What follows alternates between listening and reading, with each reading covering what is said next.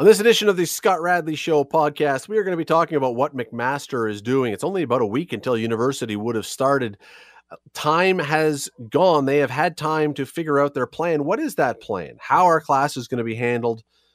We'll hear from the Dean of Students about what will be done at the school this fall. We're also going to be talking about the boycotts down in Florida, about the NBA uh, games put off today in protest how is this going to play? How is this going to help? Will it have an effect? We'll talk about that. And there are some numbers out about music sales. They may surprise you. What does this mean? What does this say about the music industry? Stick around. Today on the Scott Radley Show on 900 CHML. It's not just the boys that are back. The girls are back. The teachers are back. The profs are back. The staff is back. It's last week of August. It's supposed to be the time when people are rolling into university and getting ready to start. And, and several months ago, back when this whole thing with COVID really happened and everything sort of became obvious that school was not going to be able to be done the way it always has been in the fall. My next guest joined me and talked about what the plans were for McMaster when September rolled around. And at that time, it was explained that most classes, there will be some exceptions where there will be some students on campus for some things, but most people, most students are not going to be on campus. Most of it will be online. And at that time, and again, we're talking early May, I think, last time he was on to talk about this, um, there were a lot of things that were already being figured out, some ambitious plans that were already in place, but there were still some things that were unknown. Obviously, it was still a work in progress. Well, as I say, now it's the last week of August. In a normal year, Westdale would be crawling with young people right now, moving into their housing spots, and the dorms would be starting to fill up. What is university going to be like this fall? Let me bring in Sean Van Koughnett, who is the Associate Vice President of Students and Learning and the Dean of Students at McMaster. He joins us now. Sean, thanks for doing this today. Thanks for having me, Scott. I know I dragged you out of a meeting, so I am appreciative. No, um, no problem. I, am guessing the uh, the most obvious reality right now about how things are going to be different is probably it's very quiet down there at this point. Yeah, campus is generally, you know, obviously it's it is a lot uh, quieter. Um, uh, nor and, and Labor Day weekend falls about as late as it possibly can this year. So our move in uh, into residence would normally occur I'm losing track of the days now. Yeah, it would normally occur uh, this coming weekend, and of course, that's that's not happening. There is um, last time we chatted. Let me put it this way: last time we chatted, there were a number of things that were still being worked out. Obviously, I mean, it was still months away from school, and I want to start with the class delivery. Um, the plan, as I understand it, is has been that much of it is going to be done online. Most of it is going to be done online. We've heard as you have too. You're you're a parent. We've heard lots of concerns from elementary and high school teachers about how they're going to be able to do this. University obviously is very different. Do you have the same concerns about delivering courses to students virtually, or do you think it's going to be pretty seamless? Well, I'm sure you know with anything new there there will be a few hiccups, but I can tell you, and you know this is an area that doesn't uh, report directly into me, but I know that uh, we've had about you know, there there was uh, work being put into uh, online course development from from mid March uh, because many the courses that were delivered in the spring and summer were online, and and we made a decision uh, relatively early, uh, and and there's still there was still a ton of work to be done, but there all summer, all spring and summer, uh, there's been a tremendous amount of effort being put into uh, not only developing the courses uh, for online delivery, but supporting the instructors, some of whom you know uh, would would not have had the chance to deliver a course in that manner before. So um, certainly, uh, whether it's at Mac or any other university, that's a that's a question that or a reasonable question for parents and students to have is what will this look like? How am I going to learn? Uh, is it going to be? Uh, can I learn effectively in this environment? And uh, so I think we're about as well prepared as we possibly can be at this point. And ultimately, I mean, one of the huge differences, and it's not just age, but by the time you're in university, unlike, say, elementary school or high school, if you're a student in university, there's an expectation. It's on you. If you want to attend, if you want to pay attention, if you want to learn, it's there for you. It's up to you. Yeah, certainly. And we're dealing with a different age cohort than the, than the K 12 system, obviously. And so I think you know uh, we're in a much I would say we're in a, a, a better place. It's, it's more uh, we're dealing with those challenges. We have the resources within the university. We have people with expertise, and it's not to say that there aren't isn't expertise within the boards or within the high schools.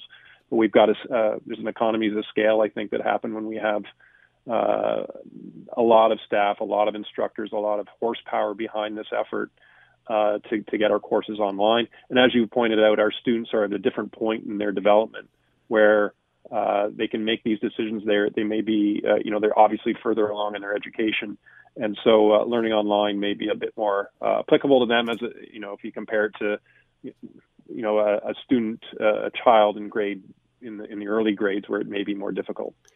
Who will be on campus? I mean, you obviously have courses. I mean, McMaster is renowned for medicine, for example, uh, uh and some of that stuff. You, it's really hard to do a lot of some of those medical learning procedures online. Will there be people? Will there be students still doing labs and still on campus? In a very limited sense, I believe the last thing I saw, there's about maybe about two dozen, and this is out of thousands of courses that normally or that, that are being delivered. There's about two dozen that have will have some in-person component to them. Um, our labs, there, there are virtual virtual labs, virtual simulations that uh, faculties of, of, engineering and science, uh, health sciences, I believe, to an extent, uh, are able to to do to run online. Uh, so there will be some some students on campus more focused around research. Some of our grad students, uh, a limited number of upper year students who have uh, again a limited in-person requirement to be on campus for an academic activity, but uh, it'll be a small fraction of what we would normally see on campus. Going back again, when we chatted in early May, I think about your plans and the things you were starting to put in place. One of the real questions that a lot of people were having, especially first year students who had been accepted to McMaster, was do I want to come and do I want to accept my my acceptance um, and do a first year without the university experience that I may have had every other single year. And there was a lot of questions about how many would defer. What, percentage of first years, or do we know roughly what percentage of first year students have accepted and what percent have put off their year for until maybe 2021? Sure. Yeah, it's a good question. It was a question we had at that time. We were un- uncertain, although even at that time, I felt that, um, you know, if, if you're, what are the options for a student where the job opportunities might be limited? Where the travel opportunities are going to be limited, you're going to. Uh, my feeling was that they're going to come, and and that's what's happened. So, uh, to give you some perspective, last year, in any year with a first year class of, of normally around 6,500 students, uh, we'll, in any year we'll have. Last year we had about uh, 70, I believe it was uh, 70 deferrals. Um, and this year, uh, the last number I had was 109. So wow. it's it's up, uh, but it's not uh, it's not up significantly. Uh, it's not something that's going to really impact things. Um, and so we we are actually in terms of registrations, which means when students actually register for courses and paying their tuition, we're up over last year in terms of our first year students. So um, so there are no worries there. I mean, your points are well taken about what are the other options that you're going to do, but I'm still surprised by that. I, I really thought that the numbers would be higher of people saying, I want to do the full thing. And so, you know, I'm very surprised that they're that low. Yeah, I, I mean, uh, I think, you know, I, I, every every family, every student is going to have a, their own thoughts and opinions on this, but I think generally students they want to start off, even if it's not an ideal circumstance, they want to get that university uh, program, degree, and experience going, even if the experience isn't uh, what it normally would have been. I was reading. Uh, it's not about McMaster, and I, for the life of me, can't remember off the top of my head now what the university was. There were a couple of them that had had a lot of pushback from people about tuition fees, mm-hmm. saying, "Why am I paying full tuition if I'm not getting the typical full university experience?" As we discussed, have you had any blowback or any pushback on people saying they want to find out why they're paying the same? Yeah, there have been questions from from students and parents. It hasn't been a flood of questions, and I think every university has, has faced this in, in, Canada and in North America. Um, and and so, you know, although it's a different experience, the the investment we're putting into again, as I mentioned uh, prior to the commercial, the investment in the online um, uh, courses, uh, it's probably increased in terms of uh, the investment we would normally put into the academic side. We still have the same, if not more, uh, instructors and teaching assistants. Um, we've reduced uh, other types of fees. So we the we've reduced fees in athletics. The student unions have reduced some of their fees. I believe the the uh, so the bus pass fee, which is not an insignificant fee at the undergrad level, has been eliminated. I believe for the fall. So those types of costs that we're we're trying to look at and be conscious of. Um, but but certainly there are questions from some people. It's, I think it's a natural question to have. If this works, and we, you know, I mean, everyone who's a student there hopes it does. It, it, and let's assume it does. If everything works and the online stuff works really well, and everyone by the end of the day says, you know, we're we're pretty satisfied with how this went could you see this being extended? And, you know, McMaster can only hold so many students on campus with dorms and everything else. Could you see this changing though, and, and and down the road allowing for an awful lot more students to be attending with a different, with an online version that we can say now instead of X number of people in first year med school or first year geography, we can take double that as long as you're willing to do it online. Yeah, I, am not sure it will it will increase enrollment. I mean, there's still a requirement there around how you know we, we want a, a ratio of, of instructors and teaching assistants to students that um, I'm not sure we want to to go down a road where that is going to be warped uh, too uh, too severely. I think what we'll see is that you know we have we're going to learn that there are really great uh, aspects of online learning and teaching that we can take and and and bring forward not only on, the teaching and, and, learning side, but in our uh, in our service provision, provision as well. In how we work, uh, you know, do we need everyone with an office every day? So I think there'll be opportunities to to um, to do things differently when this is all said and done by taking the things we've learned and the, and the good things that come out of this and transport them into the future. Um, that's the way I see it. One last thing, and I'll let you get back, uh, and that is, we know now that this semester is not going to be on campus. When is there a cutoff date? When does a decision have to be made about either January or I mean, I guess January would be the one coming first, obviously. When does that have to be decided? Uh, it, uh, we're going to be making a decision on that. And, um, there's been conversations ongoing. As a meeting today, I was in discussing the winter. Uh, we'll be making a decision in September. It could be as oh. early oh. as as mid September uh, about January. People need to plan. We need to to understand how we're going to deliver courses and continue to deliver services, and so we can't we can't wait until you know November, December to do that. So uh, at this time next month, for sure, um, we will uh, people will know uh, where we're at in January. Sean Van Koughnett, really appreciate the time as always. Thanks for taking a few minutes today. Thanks very much, Scott. You're listening to the Scott Radley Show podcast on 900 CHML. A couple hours ago, uh, around four o'clock, sometime between four and five, uh, the Milwaukee Bucks were supposed to be playing Game Five of a playoff series against the Orlando Magic. Except at game time, uh, neither team was on the court. Both decided to protest the shooting of a black man in Wisconsin this week by a police officer, and they boycotted the game.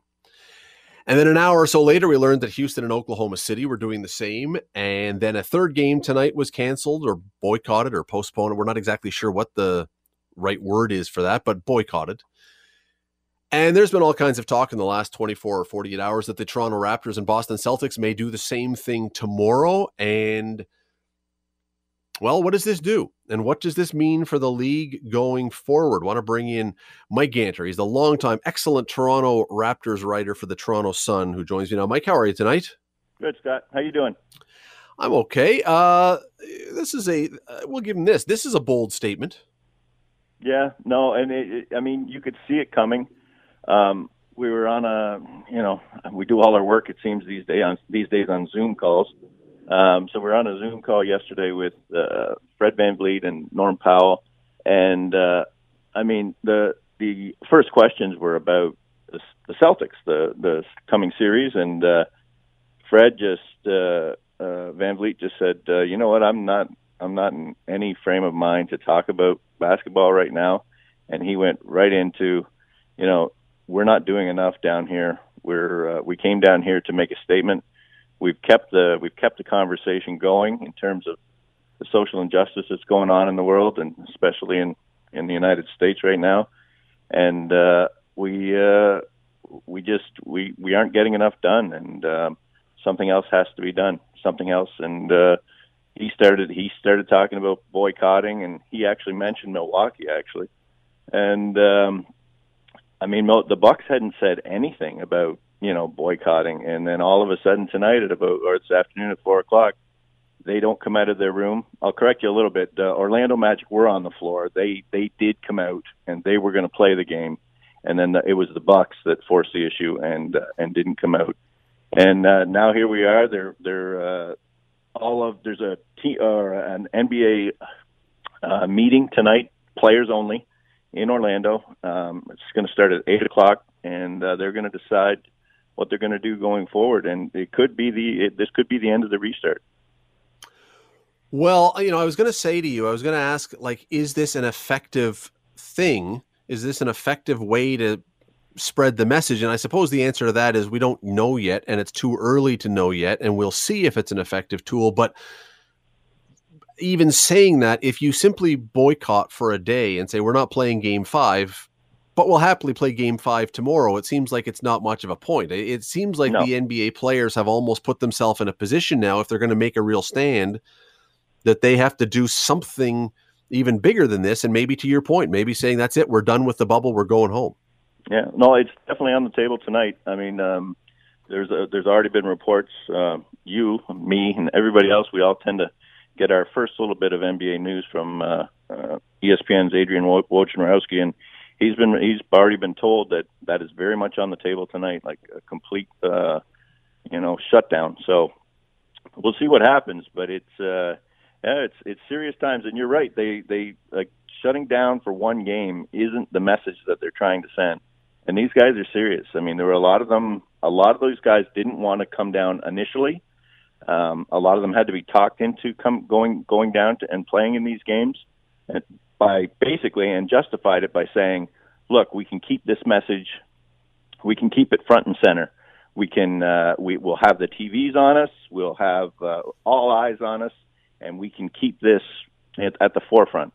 And for the for a little while, that that was the you know that worked. But then you know, as society tends to do, um, attention shifted elsewhere, and all of a sudden, you know, the Black Lives Matter uh, message uh, was was just you know Black Lives Matters on the court, and people weren't seeing it, and it, it wasn't it, it just wasn't effective anymore. And the players were seeing this, and you know, there were some were getting antsy before like long before Fred and and, and Norm Powell spoke out yesterday, and uh, here we are today. And uh, like I said, uh, the NBA, I'm sure, is uh, they're they're trying to do whatever they can to find a way to keep uh, the players satisfied that they're that they are hmm. making mm. impactful change and uh, and get this thing done because and that's and that that's Mike that's where it becomes up. tricky right that's yeah. where it becomes really difficult because so you've got Adam Adam Silver who's the commissioner who uh, I, am just drawing a complete blank what was the guy's name who used to own the Clippers Sterling,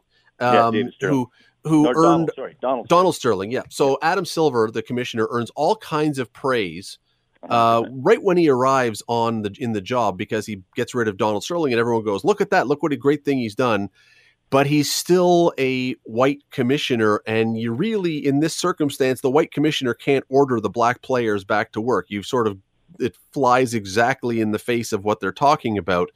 So he sort of almost has to, I mean, I, I suppose he can negotiate, but he's basically on the sidelines as an observer at this point. Yeah, I mean, the only, we haven't heard from anybody within the NBA about this other than to say that, you know, they were postponing these games. Um, I mean, once once the Bucks said they weren't playing. The league went the league with the NBA PA with the Players Association went, went ahead and announced that the remaining two games would be canceled.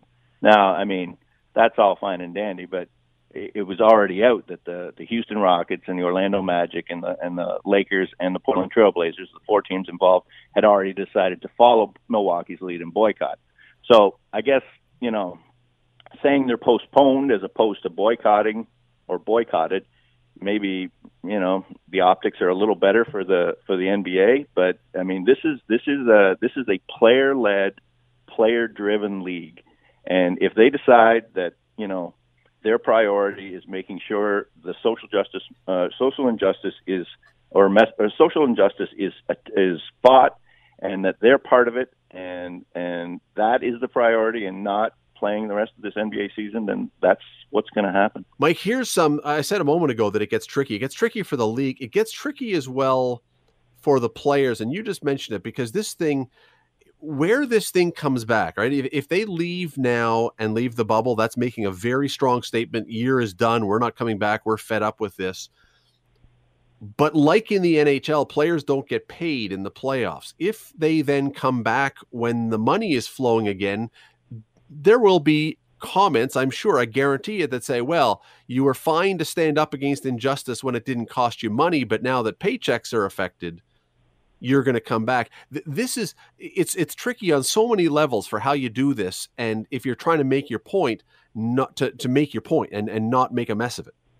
Yeah, I mean, I'll, I'll say this about about the money situation. There, if they if they do can this the rest of this season, um, the the league takes a huge hit because they've got a TV contract that they're not going to be able to honor and that money is going to go away, and that money is paying next year's salaries. So yeah, it there is going to be they're going to they're hurt they they're not just hurting the league, they're hurting themselves, and and you know in in essence taking money out of their own pockets if they go this route, and and but again, I don't think this is this has never been about money for them. I mean, you can say you can say they're all millionaires and they're set for life.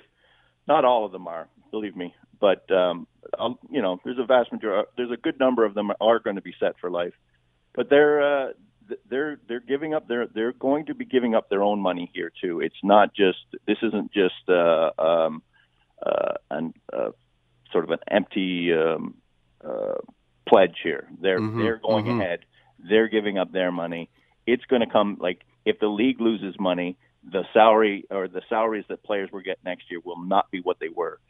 So yeah, it's it's not um it, it they're going to hurt themselves here too for sure. And it's again, I I just it's it's the priority, right? I mean, a lot of them, a lot of them, a lot of the players, some of the players decided not to come at all because they felt the need to stay home and fight this fight, and they thought they could do more there. And uh, now, I mean, you, we we talked with Pascal Siakam today, for instance, and he admits he's like he's he's having second thoughts you know, did did he make the right decision? Let me ask you a, a, broader question than this, Mike, about about sports and about the you know t- taking actions like this. So, look, there are going to be people listening right now who are one thousand percent behind the players in this action, and there are going to be people who say, "Come on, it's just you know, it's sports. Play the game. Whatever, yeah. however you want to, whatever side you want to take, that's fine. You can have your opinion." But according to Sports Illustrated, uh, viewership for the NBA is down thirty percent this year. And I, I do wonder, and I'm not the only one wondering this. I was reading something in Slate today where people are saying, you know, you wonder if pe- people tune into sports as an escape a lot of the mm-hmm. time from daily life. You do your job, you're out in the world, it's you know, it's all the grind every day and you want to go to something that's mindless and that you can escape from those things. And now you can't because now all of a sudden the NBA has got those issues going on it's a bigger issue than this now. Does it affect the NBA not just immediately, but does this have a broader issue on TV and on how people see sports and how people see the NBA and whether they want to watch it at all? Yeah, I, I really don't have the answer to that. I do know that uh, the NBA, um, the NFL, uh, Major League Baseball, their their games tonight are being canceled already. They're, they're following suit. The NHL is going ahead, but like they're they're not I think they're going to have a um, a moment of silence or a moment of uh, reflection, or I'm not sure what they're calling it. But anyway, the the NHL is going to go ahead. I, I really don't know if this comes back and, and, and bites the league as a whole. Um, but I mean, if you're asking me, it's it's I I I admire the fact that they're standing up for you know a priority that isn't just you know their bottom their their their bottom line or their pockets they're they're they're putting their money where or they're putting their uh, their principles where they're in place of their pocketbooks, and uh, I I thoroughly admire that. And uh, I, I again I can't say if it's going to have you know ramifications down the road or uh, if this is you know people are going to start looking at the NBA differently. But I uh, I got to say I uh, I admire it. If I had to guess right off the bat, I would say that the people who love the NBA and love the players and what they stand for are going to love them a lot more after this. And those mm-hmm. that weren't interested in the beginning are going to be even less interested. And probably you just, like everything else seemingly in the world these days, you're just going to dig people's heels in even deeper and broaden the divide between us. Yeah. I mean, I've had, I've had tons of, you know, we've, we've been writing since they got back in the bubble. Um, the players in, are you know, they've been rather they've been forcing the issue. They've they have they've they've refused to talk about basketball in order to talk about uh, the issues that they want to talk about. And so we've been writing them. And but and when we write them, um, you know, you get you get feedback. And uh, I the feedback, some of the feedback just blows me away. It's just like you know, uh, I've been an NBA fan for 30 years, and um, I'm not going to listen to this crap. I don't want to hear this. I'm done with I'm done with the NBA. For all I care, uh, you know, they can rot in hell. I mean, it, like that's the that's a lot of the stuff that you're getting back when you when you write this. Uh, I don't understand it. I mean, I I think it's just common decency that you know you look out for your fellow man, but uh, apparently um, bringing these types of issues into sports uh, is is having a, a, a rather uh, strong strong effect on uh, some people's uh, future sporting uh, interests. Mike Ganter from the Toronto Sun. You can read him every well, I was going to say every day, probably five, six, seven, ten times a day these days online. Uh, Mike, always appreciate the time. Thanks for doing this. Thanks, Scott. You're listening to the Scott Radley Show podcast on 900 CHML. So let me tell you a story and this is a story I think that many, many, many of you, you can change the location, you can change the date. Story is going to be basically the same. And it's way back when I was just a wee little lad with a head full of thick, luxurious hair. It tells you how long ago it was. And my six foot five frame was toting around all of about 175 pounds.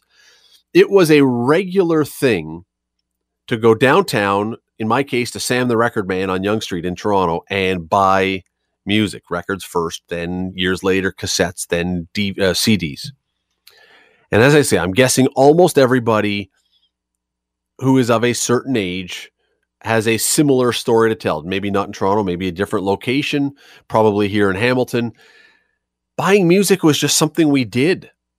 And on top of that, it was something that had great value because you had to save up your allowance or your pay or whatever else to go get that record or records that you'd heard on the radio and you really, really wanted that was just out, or you'd heard that your latest band was coming out with their new album. And so you had to rush down and get it before it sold out. Well, I am telling you all this because, as I said a moment ago, I saw some numbers today that I found to be honestly shocking. Uh, they're from Nielsen Music, which charts Canadian music sales. Here you go. This year compared to last year, CD sales down 53.3%. They've been cut in half. Digital album sales down 19.4%. Digital track sales, individual songs, down 26.4%. Vinyl record sales, which I thought was really coming back among all the hipsters, down 26.1%. Total album sales of all different makes and types, down 27.4%. Eric Alper is a music writer. His Twitter handle, which I love, I say this every time he's on, he lists himself as a shameless idealist, which I think is the thing we should all have on our Twitter handle. Eric, thanks for doing this today. Great. So leave it up to me to try to come up with some rosy numbers out of those ones, eh? Man, I mean, look, it, when I read those, I, I, know we can dive deep and we'll we'll spend a little bit of time on this, but at the surface, when you first look at those numbers, it sounds like we've abandoned music. Yeah, I, and then I'll give you another number that's completely going to blow you away, which is that music sales around the world were up 14.5 percent from last year in 2019 to 2018. So while you can separate things like, well, nobody's really buying CDs anymore. Nobody's buying digital downloads anymore. The music streaming is saving the music industry big time. And as much as you and I and other people love to talk about vinyl records, it's really only worth like five to eight percent of the the world music market. So it wasn't going to save really anything. Although you know a couple hundred million dollars in your coffers is is nothing to uh, uh, you know nothing to to shoo around about. But yeah, those numbers are really scary when you break it down. But more and more artists are making more and more money from the music industry than ever before. In fact, Spotify just came out and they said that over a hundred thousand artists last year made over a hundred thousand dollars, um, and that's up almost 60, 65 percent. So what you end up is the top one percent is actually becoming the top five percent um, of money making. But it all depends on how you look at those numbers. But yeah, I think any way you kind of take a look at it, I think we're now safely saying that we're living in a streaming world. Well, okay, let's go to the numbers that you just put out there then, because we've got all these numbers that I read that say that buying albums, again, whether it's digital or whether it's something tangible, a CD or a record or whatever, that is way down. The streaming, as you point out, for, and not just streaming, because even the digital track sales are down. It's the buying things like Apple Music or Spotify, subscribing to those. They are up. I mean, it, it certainly says something about um, how we want to get our music, but also I think is our willingness or not to pay for individual songs or individual albums. Yeah, exactly. So just to put in perspective, so total revenues last year climbed to 20 just just a hair over 20 billion dollars. That is a rise of 8.2% year by year. Driving that growth was a 23% jump in streaming revenue uh, services, which is about 11 billion dollars or so. Out of that, streaming counts for about 55, 56% of all revenue. And then the physical side of, of all of that fits in, you know, the other the other 40%, 45%, give or take.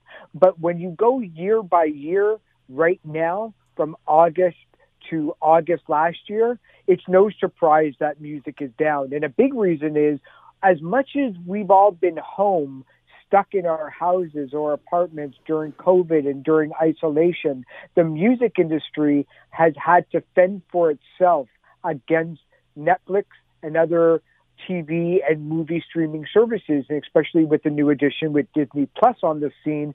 The music world is in competition with everything right now. It's in competition with going for walks. It's competition hmm. with reading books, as opposed to in a normal year, a lot of these artists that would be demanding and commanding our attention, they'd be going off on tours, they'd be selling out arenas around the world, they'd be selling merchandise and CD and vinyl um, directly, and the record stores would actually be open enough for people to buy this stuff.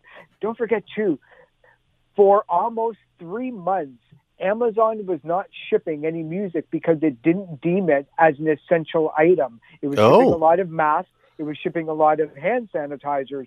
So a lot of those non-essential items weren't allowed to be shipped by Amazon or by Walmart. So that's where you have to take into consideration as well. But I think any way you look at it, though, um, it, music is.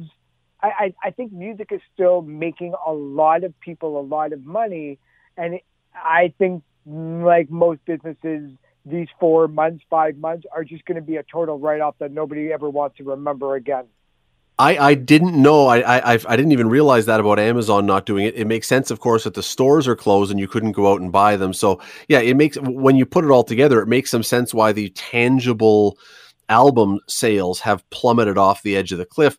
Again, I go back though to my the surprise then even then with the digital the individual digital sales. So so people are still as i said a moment ago and as you've said willing to pay for a service that will give them basically unlimited music. Yeah. But we don't seem to want to pay any more or at least a lot fewer of us want to pay to buy a specific album or a specific song. And i guess that makes some sense. If you can get it for nine bucks a month yeah. along with every other song known to man why am i paying nine bucks to buy your album yeah, and you're exactly right. And and it took this long for this to happen. If you, even if you go country by country, Canada is always a little bit behind when it comes to technology. There aren't a, a lot of places that don't have high speed internet, uh, but there certainly are hundreds of thousands of people in this country that don't, and that affects the way that you can actually stream music and television and movies. So that's a consideration as well. Um, but you end up with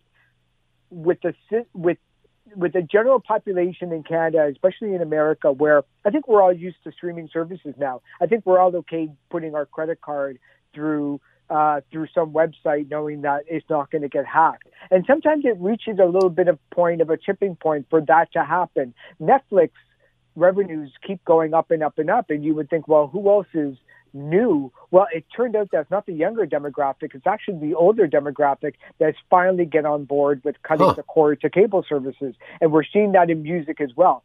Although when you break it down by genre too, the jazz artists, the folk artists, the classical musical orchestras, um, the blues artists, they still sell way more physical copies of their CD, even through their own website, than maybe they would on on Spotify. They're just not really used to hearing music that they long held in their physical hands for 40 or 50 years in some cases. Uh, yeah, and when you say that everybody is now much more comfortable putting their credit card into a website, I agree. Unless it's NigerianPrince.com, uh, then I would still advise you to not do that one. Don't do that. Even if somebody says that, hello, I'm Prince. It's yeah, even if I've got a trillion dollars. Yeah, I've got a trillion dollars to put in your bank account for good for safekeeping. Um, right. The other part about this, then, and, and I think this is broader because because what we're seeing here, I think, again, if we're looking at this this this whole playing field of we want again, if I'm reading into this, we want more for less. We want to get all the songs with a streaming service, but not have to pay as much, and we don't want to buy the albums. I think we're seeing this. This is this is just reflective in all kinds of things. We see this with people wanting to stream movies online and get them for free and find them cheap, or if you can pirate them somewhere. We, we see it with people trying to find sports events that you're supposed to be pay per view. That if we can find it for free, we have we've got a society that's become very accustomed and very expecting, I think, that you can find something and not have to pay for it. And even the streaming service, even if you're going to pay your nine bucks a month or whatever for Apple Music, you kind of forget you're paying for it. You, you do it once and then you forget it. It fits in with that that thought process that I'm getting this for free almost.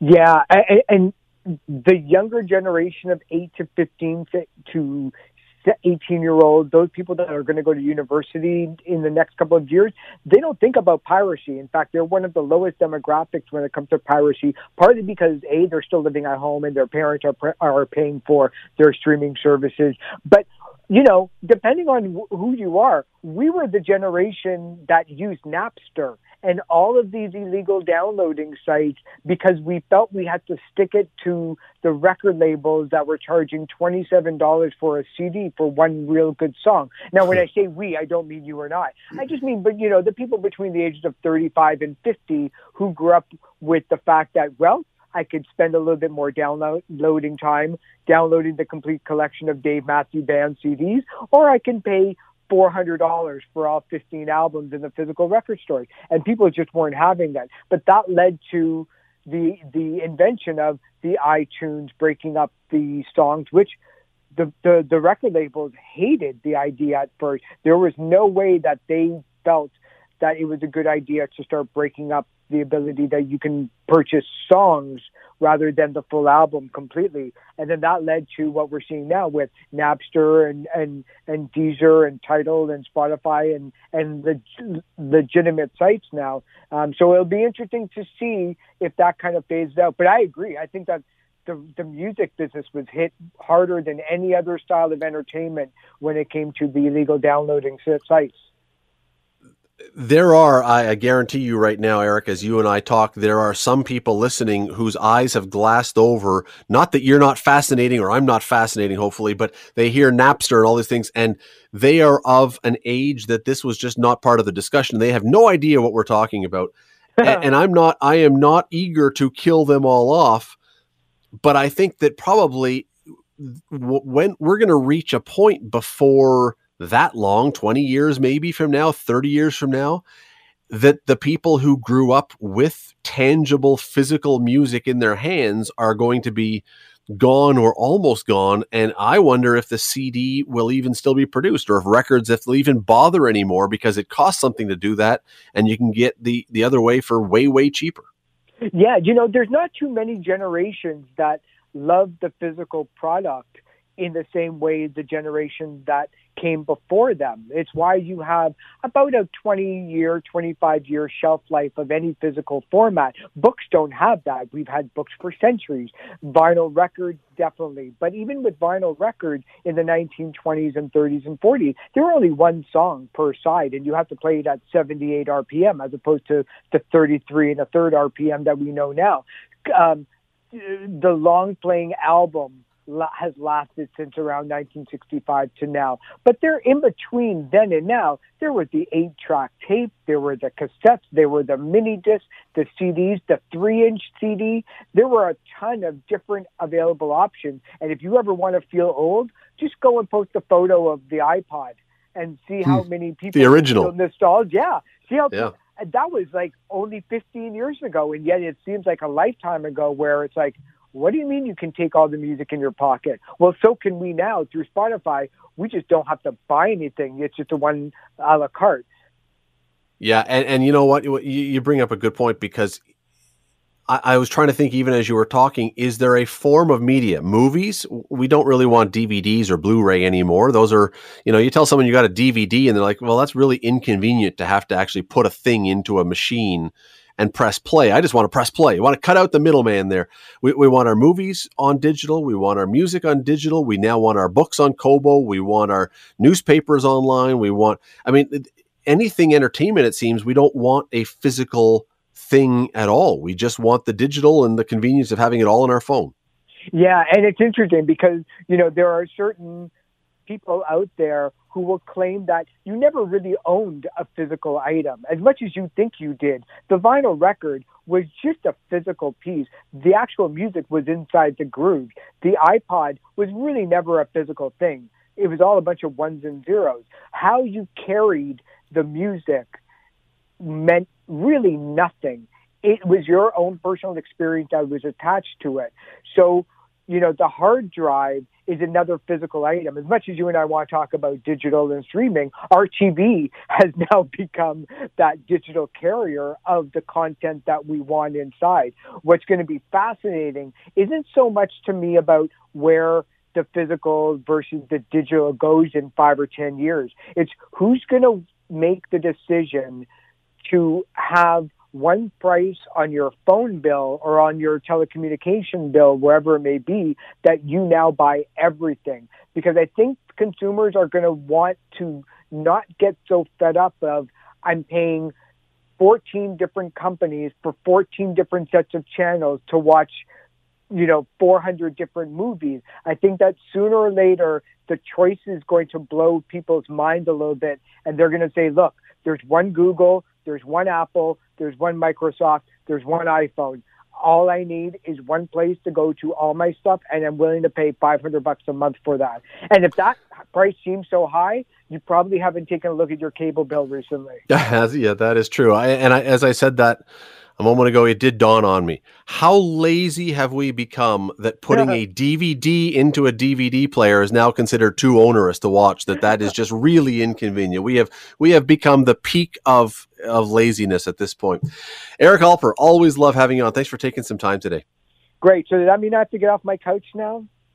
Well, unless you know, if you have a DVD to flip, yeah, or you don't flip a DVD. And look, that's how old I flip a DVD. Uh, there are two sided DVDs, just for the record. But yes, right. Eric Alper, sure. always appreciate it. Thanks for this.